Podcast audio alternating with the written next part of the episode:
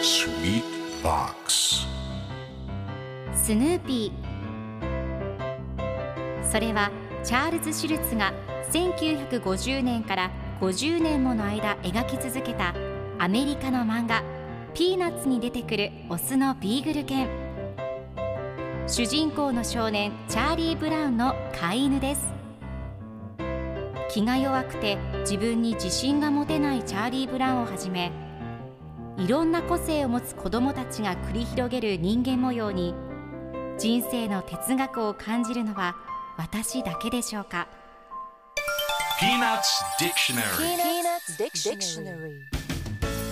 Peanuts Dictionary このコーナーではスヌーピーを愛してやまない私高木マーガレットが物語に出てくる英語の名台詞の中から心に響くフレーズをピックアップ。これを聞けばポジティブに頑張れるそんな奥の深い名言を分かりやすく翻訳していきますそれでは今日ピックアップする名言はこちら They float down gently from the sky covering forest and hill They float down gently from the sky, covering forest and hill. 空から優しく雪が舞い降りてきて森や丘を包む。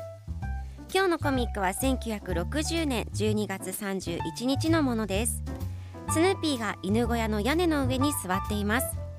雪を眺めながら冬っていいな、僕は特に美しい雪が好き。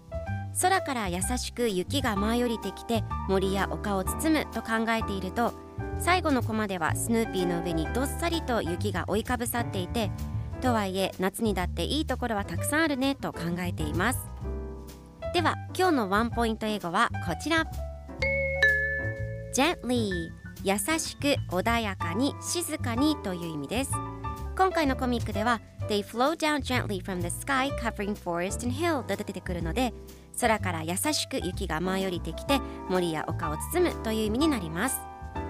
では gently の例文2つ紹介するとまず1つ目。優しく話す。speak gently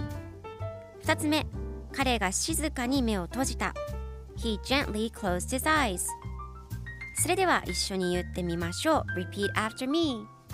gently gently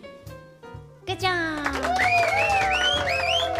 皆さんもぜひ gently 使ってみてくださいということで今日の名言は They flow down gently from the sky covering forest and hill でした